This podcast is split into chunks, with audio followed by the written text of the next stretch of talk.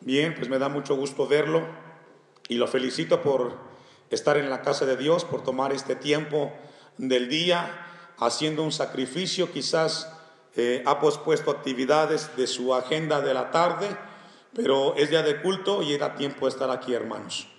El tema de esta predicación, eh, el liderazgo espiritual desde los padres. Ese es el tema. Liderazgo espiritual desde los padres. Hemos eh, visto a lo largo de esta carta que estamos estudiando eh, el impacto que tuvo Pablo en la iglesia en Tesalónica. Y en el capítulo 2 encontramos eh, un tema sobresaliente que Dios quiere que revisemos. No sé cuántos de ustedes han tenido la experiencia de visitar una guardería. Seguramente que sí. Y si no, pues sabe que la guardería sirve para qué? Para cuidar a los niños de quién? De quienes no los pueden cuidar. ¿Cierto? En una guardería llegan los padres o llevan padres a una guardería hijos que tienen que trabajar y que por alguna razón no pueden atenderlos. Y durante un lapso del día, estos hijos están en una guardería y en la guardería hay personal que cumplen ciertas funciones. Y la gran mayoría tienen que suplir qué? La función de quién? De los padres, de papá y de mamá. Porque la responsabilidad de los hijos debe de ser de los padres directamente. Y la guardería ha sido un invento o una creación de los hombres. Eh, en el tiempo contemporáneo cada vez hay mayor cantidad de guarderías, pero la función es esa. Son padres postizos, madres postizas que durante el día intentan cuidar, atender, enseñar principios, etc. Y ya hay guarderías que tienen niños pues, casi recién nacidos, ¿verdad? Desde pequeños. Ahora, pregunta, ¿esos niños son atendidos como merecieran, hermanos, o como merecen? La respuesta es que no. ¿Por qué? Porque el cuidado de la madre hacia un hijo es único. El cuidado del padre hacia un hijo es único y nunca podrá ser reemplazado por alguien más, aunque tenga una capacidad o tenga una preparación intelectual para hacerlo. Le comparto esto, hermanos, porque en los textos que hemos leído, particularmente el versículo 7 y el versículo 11, encontramos que eh, Pablo hace o toma como referencia una metáfora de la función del padre y de la función de la madre. Por ejemplo, en el versículo 7 eh, dice, antes fuimos tiernos entre vosotros como la nodriza. Hace, hace referencia a quién? A la mamá, que cuida con ternura a sus propios hijos. El versículo 11 del capítulo 2 dice, así como también sabéis de qué modo como el Padre a sus hijos exhortábamos y consolábamos a cada uno de vosotros. Pablo toma esta figura de padre y de madre para aconsejar a los tesalonicenses acerca de lo importante que es el liderazgo. El padre por un lado y la madre por otro lado. La maternidad y la paternidad son diseño de Dios para la crianza de los hijos. Amén. ¿Estamos de acuerdo en eso? Bueno, Dios también creó en la iglesia una familia. Somos una familia, además de ser un cuerpo, ser una iglesia, somos una familia. Y de esa familia Dios levanta líderes que cumplan la función para que la iglesia logre avanzar hacia el lugar donde Dios ha dirigido, en este caso, al pastor. Esto es muy importante tenerlo en mente, hermanos, porque es lo que Pablo hace. El tema tiene que ver con ese liderazgo. no hay un manual para ser padres y cada quien, yo creo que como padres siempre quedamos a deber, si somos honestos. Si somos honestos y sinceros con nosotros mismos, como padres siempre nos falta hacer algo más o mejorar ciertas cosas como padres. Ya luego cuando los hijos crecen y se van y ya, ya hacen sus familias, quisiéramos que el tiempo regresara para corregir cosas que no hicimos, ¿cierto? Pero Dios nos deja en su palabra un mensaje esta tarde que Dios quiere que revisemos. Y tiene que ver con lo que sucedió con los líderes en Tesalónica. Había un problema, hermanos. Pero antes de abordar el tema, quiero que me acompañe Primera de Pedro capítulo 5, versículo 1.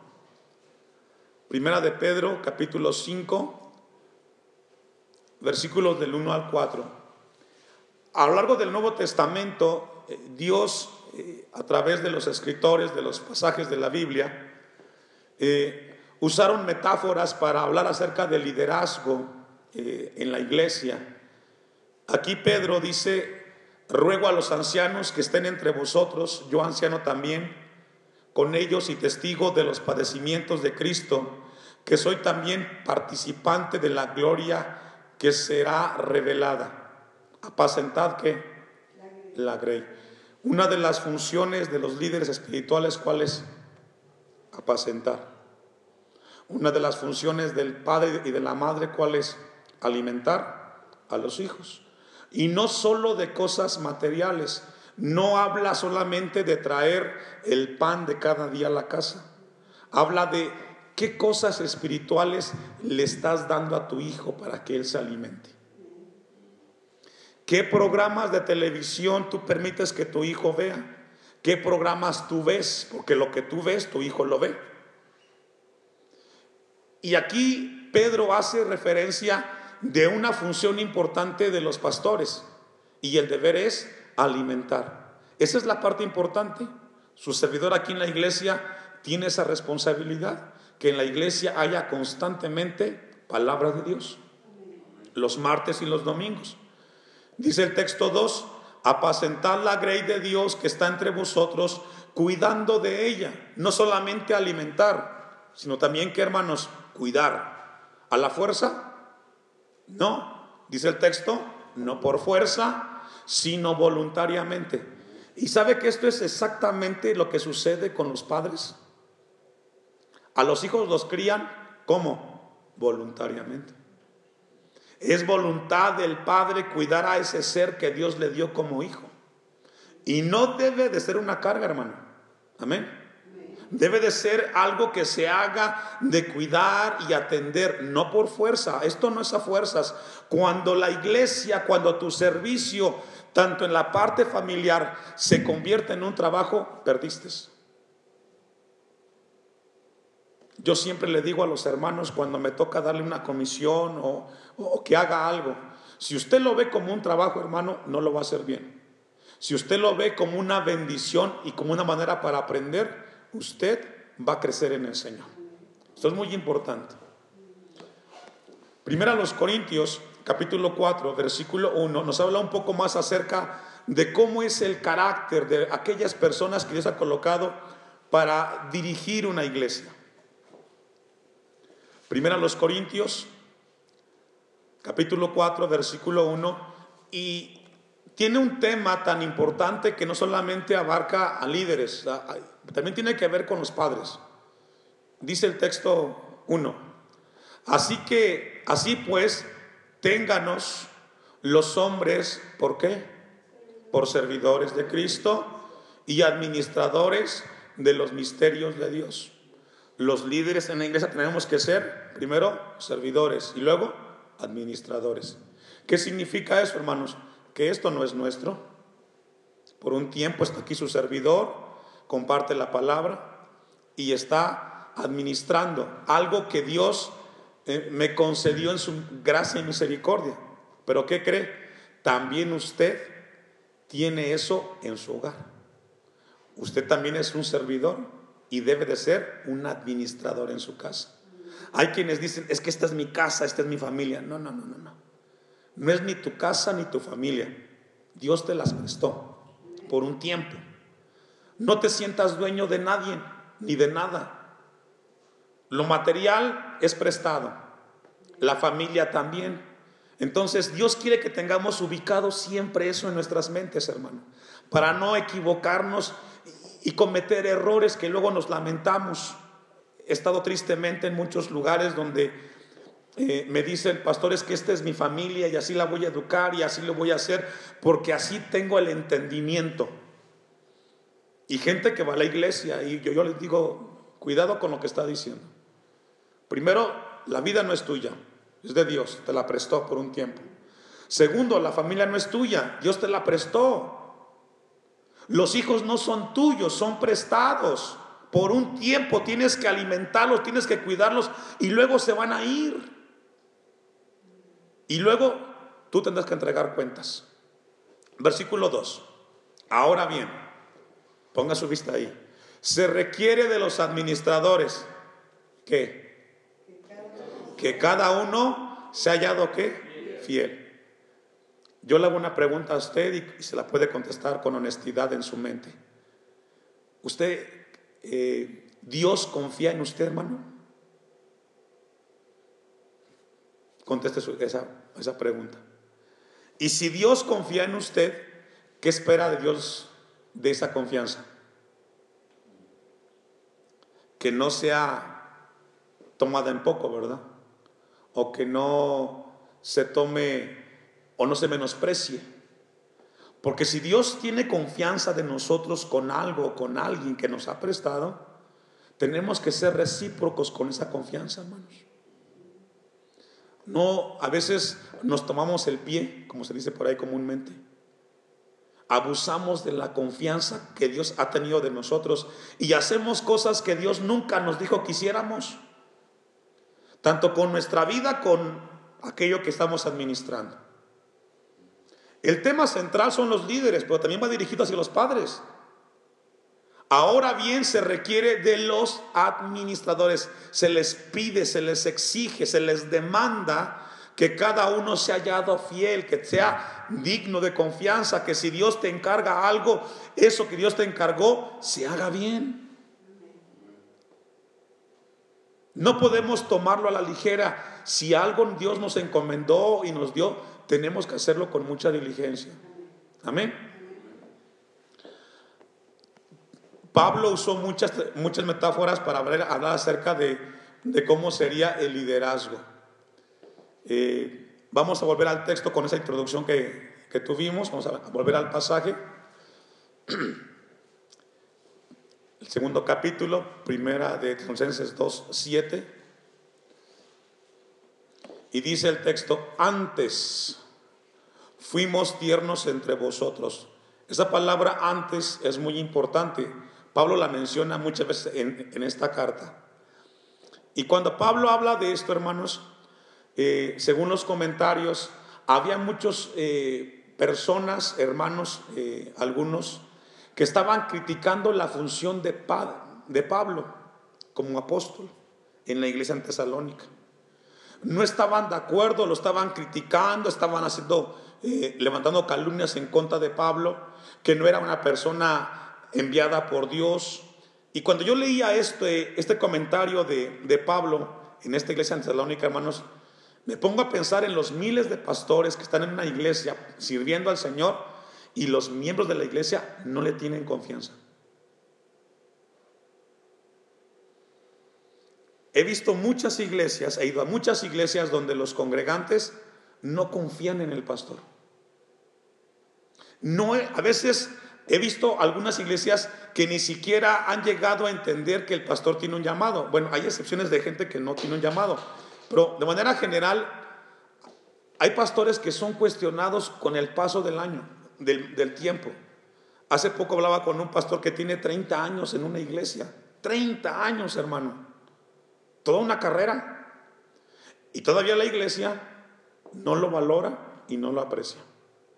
Creo que después de 30 años de alguien que esté aquí al frente aguantando la tempestad y los problemas, yo creo que por algo está aquí, ¿verdad, hermano? Bueno, Pablo enfrentó un grupo de gente que cuestionaba su llamado y su servicio.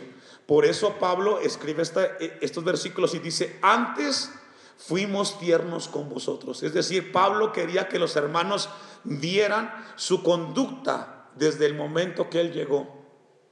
Antes fuimos entre vosotros como la nodriza, como la madre. ¿Cómo es una madre? da todo sin esperar nada a cambio. Se esfuerza, atiende, da de comer y da todo voluntariamente. Pablo dice, todo lo, esto que yo hice, lo hice como una madre lo hace con sus hijos. Sigue el texto diciendo, como la nodriza que cuida con ternura a sus propios hijos. Lo estaban cuestionando y Pablo dice, antes yo fui distinto. Versículo 8. Tan grande es nuestro afecto por vosotros que hubiéramos querido entregaros no solo el Evangelio de Dios, sino también nuestras propias qué. ¿Qué persona hace eso, hermano? ¿Usted lo haría? ¿Dar hasta lo que no tiene por la causa del Evangelio? Pocos. Pocos hacen eso, hermano. Porque muchos de los que sirven reciben un sueldo y pues por ahí se va el asunto. Pero encontrar una persona, hombre o mujer, que dé todo y lo que no tiene para la obra de Dios, solamente lo hace un llamado de parte de Dios, hermano. Eso era lo que Pablo quería que los hermanos miraran. Y hoy Dios quiere que revisemos eso. Porque tenemos que aprender a valorar los líderes que tiene la iglesia, hermano. No es fácil que alguien se pare aquí, detenga su vida o venga a servir y hablo de cualquier área de la iglesia, desde que el que canta, el que predica, el que hace el aseo, el que hace el mantenimiento allá afuera, habla de personas que tienen que dar aún lo que no tienen para que las cosas de Dios se mantengan. Y Dios quiere que cuando veamos eso, lejos de criticar que no se hizo bien o, o cualquier cosa, es valorar. Amén. Porque el texto dice eso. Tan grande es nuestro afecto, lo, cómo los amamos, hubiéramos querido entregaros no solo el Evangelio de Dios, sino también nuestras propias vidas, porque habéis llegado a sernos muy que hermanos, muy queridos. Y vemos el afecto tan grande de los hermanos, en este caso de Pablo, de Silas, de Silvano, hombres que dieron todo para el servicio de la iglesia pero que la iglesia no lo estaba valorando. Vamos a segunda los Corintios, dejo un apartado ahí, capítulo 12, versículo 14 y 15. Segunda los Corintios, capítulo 12, versículo 14 y 15. Usted me alcanza. He aquí por tercera vez estoy preparado para ir a vosotros y no os seré, ¿qué? Gravoso. ¿Está conmigo? Porque no busco lo vuestro, sino a vosotros. Qué carácter de Pablo con los corintios, ¿eh? Voy a ir a verlos y no voy a verlos para tener algo a cambio. No, voy a verlos porque quiero verlos. Quiero saber cómo estoy, perdón, cómo están. Voy a verlos de manera desinteresada. Y ese era el nombre de Dios. Un hombre que hacía las cosas de manera desinteresada, sin esperar nada a cambio.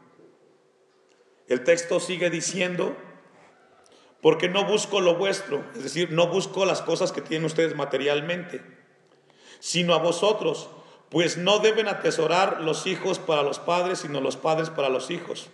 Y yo con el mayor placer gastaré, ¿qué dice? Lo mío. Hermanos, cuando tengan en la iglesia hombres que están dando hasta lo que no tienen, valórenlo, cuídenlos, porque muy pocos hay. Y también va el tema para los hijos con los padres. Si tienes padres que lo dan todo, aún lo que no tienen, hijos, ¿qué tienen que hacer? Valorar a los padres. Porque no es fácil encontrar padres y madres o líderes que den hasta lo que no tienen para que los hijos puedan tener cosas que ellos quizás no tuvieron, hermanos. A veces los hijos lo ven como una obligación, pero no es obligación, es voluntario todo lo que se hace. Y lo que Dios quiere que esta tarde revisemos es que cada persona que Dios coloca en un lugar, en una iglesia, en una familia, tiene que ser valorada cuando se hace con esa actitud.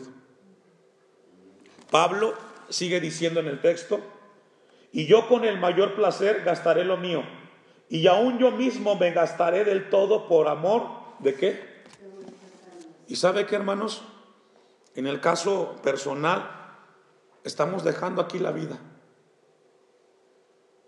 para que la iglesia se edifique, para que la iglesia se alimente, para que sus almas siempre tengan palabra de Dios. Y tiene que ser reconocido. Primero, Señor, gracias porque aquí lo tienes. O, porque aquí están. Yo lo hago con ustedes, los que, aquí, los que me apoyan a servir en la iglesia. Quizás nunca se lo he dicho, pero yo siempre, Señor, gracias por el que trae, por el que pone, por el que está. Señor, gracias. ¿Por qué, hermanos? Porque no todos lo hacen. En una iglesia de una cantidad de personas importantes, no todos toman las cosas de Dios como debe de ser. Son muy pocos. Y entre ellos el apóstol Pablo lo está diciendo. Yo mismo me gastaré del todo por amor de vuestras almas, aunque amándoos más sea amado menos. Fuerte. Aunque yo dé más, a veces la gente me quiera o me ame menos, dice Pablo.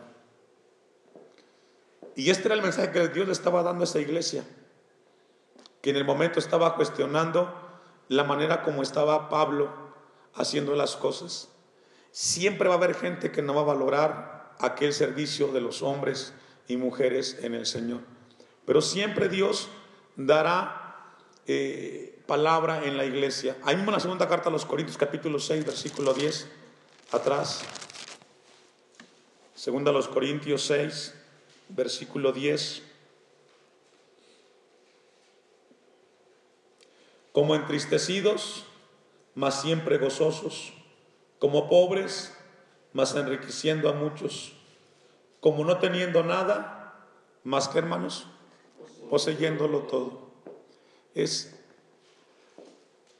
antes estábamos pobres espirituales, pero ahora tenemos muchas cosas espiritualmente que son ricas y abundantes, hermano. Es lo que el texto quiere decir. Hoy Dios quiere que veamos nosotros que Dios quiere enfatizar el trabajo que se hizo en la iglesia en Tesalónica para que revisemos el día de hoy nosotros nuestra vida en este lugar. Vamos a volver al pasaje de que estamos estudiando. Dice el versículo 9.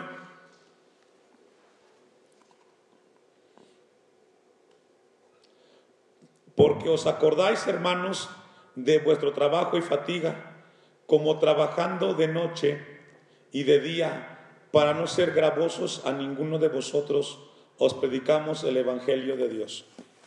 Aquellos que estaban cuestionando a, a Pablo, siempre Pablo procuró ser un hombre que no fuera una carga para la iglesia. Siempre procuró de que cuando él estuviera ahí, no gastara la iglesia en él, sino que la iglesia siguiera adelante. Yo sé que no hay mejor recompensa para una persona que sirve en el Señor que sin que Él pida, la iglesia reconozca. Y podemos hablar también en el plano familiar. Qué hermoso es cuando los hijos, sin que los padres le pidan nada, el hijo llegue y le diga, papá, aquí está. Mamá, aquí está. ¿Cómo se siente? Se entiende bonito, ¿verdad? ¿Por qué? Porque quizás eh, no tiene económicamente mucho significado, pero sí espiritualmente. Porque se acuerda de todo lo que se ha hecho. Y, esto es algo muy importante que a veces olvidamos, eh, tanto en la iglesia como en la casa. Vivimos tan rápido las cosas, hacemos las cosas y nos olvidamos que son importantes los detalles, hermano. Esos detalles, tanto de los padres hacia los hijos, los hijos hacia los padres, el esposo hacia la esposa y viceversa, porque necesitamos recordarle al otro cuánto vale para nosotros. Amén. Si no lo ha hecho, hágalo. ¿Sabe qué? Le va a robar una sonrisa y una alegría a su ser querido como no tiene idea. Y eso es lo que Dios quiere que aprendamos nosotros. Eh, tanto los pastores, los líderes, como los padres, no somos de hierro, hermano. No somos de metal, no somos robots, somos seres humanos que necesitamos de esas cosas que se hagan en nuestra vida. Que aunque no las pidamos, cuando se reciben, se valoran mucho. Porque qué triste es cuando el hijo, en el caso del hijo, quiere hacerlo con los padres, pero ya murió. O de la iglesia con el pastor, y el pastor que, quisieron hacerle algo, ya no está. Yo en lo personal, cuando yo vi esto que está aquí, pues me robó una sonrisa al hermano que lo hizo. Y no sabe cómo me, me bendijo como pastor. Porque son de los regalos que uno, a menos yo nunca imagino en la vida, y poderlo recibir y usarlo, Señor, pues quedó acá marcado en el corazón, hermano Y me va a acompañar el resto de mi vida. Porque son cosas, son detalles que tenemos que hacerlo. A veces somos muy insensibles somos tan mecánicos, tan, tan, tan faltas de, sensibilidad. Y eso le pasó a la iglesia allá. Y por eso Dios escribió esto para que hoy usted y yo recordáramos y aprendamos a ser sensibles tanto aquí en la iglesia como allá en el hogar. Así que de tarea, si no lo ha hecho, hágalo. Va a ser una bendición muy grande. Dice el texto 9, para ir concluyendo. Porque os acordáis, hermanos, de nuestro trabajo y fatiga. ¿Se acordaron? ¿Reconocieron el cuidado por el siervo de Dios? Estuvieron ahí para reconocerle cuánto él había hecho. Y eso fue de mucha bendición para el hombre de Dios en ese momento, hermanos. Vamos a Filipenses capítulo 4.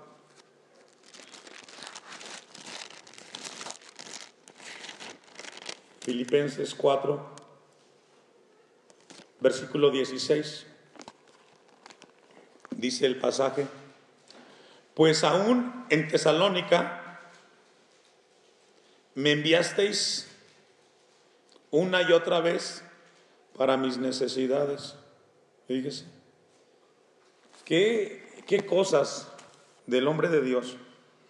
Los hermanos en Filipos le mandaron porque él estaba en donde? En Tesalónica. ¿Y qué le mandaron? Para sus necesidades. ¿Qué significa? Los pastores, los líderes, somos seres humanos, tenemos necesidades. Y no solamente de cosas materiales, también de cariño y también de afecto. Porque así como usted en su casa necesita de repente el apapacho de los hijos o los hijos de los padres, también el pastor de la congregación que de repente cuando se da eso, yo a veces me cuesta mucho eh, el poder eh, contestar cuando hay un detalle, pero se queda acá, hermano. Cuando yo veo que un hermano eh, de manera voluntaria dice, pastor, mire aquí está esto, Señor, gracias. Porque no solamente es el presente, es que detrás de ese presente hay una atención y hay un cuidado y hay un valor. Es una manera importante, hermano. Y son cosas que tenemos que hacer como iglesia. ¿Por qué? Porque eso Dios lo ve. Ayuda al que está sentado escuchando como al que está sirviendo. Y yo le pongo el ejemplo ahorita en la predicación de los padres. Qué bonito, qué hermoso es cuando usted llega a su casa y el hijo, papá, siéntate, yo te voy a servir, yo te voy a atender, relájate. ¿Se siente bien? Y Pablo aquí dice que los hermanos en Filipos le enviaron para sus necesidades y a veces tristemente suele pasar que donde más sirve el pastor es donde menos se le valora. Pero qué bueno que siempre Dios levanta hombres y mujeres que dan esos detalles y alimenta emocionalmente al pastor para seguir sirviendo. A veces quizás usted espera de que sea el hijo, la hija o la familia quien te dé eso que tú quieres, pero a veces Dios envía a alguien más de un lugar distinto y te dio eso. Señor, gracias porque tú sabes que me hacía falta esto. Tengo tiempo que nadie me hace un detalle. Y fíjese, está hablando aquí la palabra de cosas prácticas, hermanos. Nos habla de un cristianismo práctico que necesitamos recordar constantemente. Vamos a concluir el texto de, Filipenses. ¿Y dónde estamos? 4.16. Pues aún en Tesalónica me enviaste una y otra vez, es decir, fueron repetidas veces, para mis necesidades. No es que busquéis, no es que busque dádivas, sino que busco fruto que abunde a vuestra cuenta. ¿Qué buscaba Pablo? Fruto. Bueno, tanta palabra que escucharon, tanto mensaje que escucharon, ¿no era importante que ustedes hoy vieran un fruto en sus vidas? Claro que era importante, hermanos, que hubiera un fruto. Y eso es lo que Pablo estaba diciendo a la iglesia, que hubiera fruto, que la palabra que se escuche dé fruto, fruto en sus vidas. Y esta tarde, con esto Dios nos deja en nuestros corazones una palabra, hermanos, que no solamente la escuchemos, sino que la retengamos y pónganla en práctica. Esos hombres que usted ve que no se doblan por nada, son de carne y hueso o somos de carne y hueso. Y necesitamos estimularnos anímicamente, espiritualmente, para seguir caminando la carrera de la fe. Hagámoslo en la casa y también en la iglesia.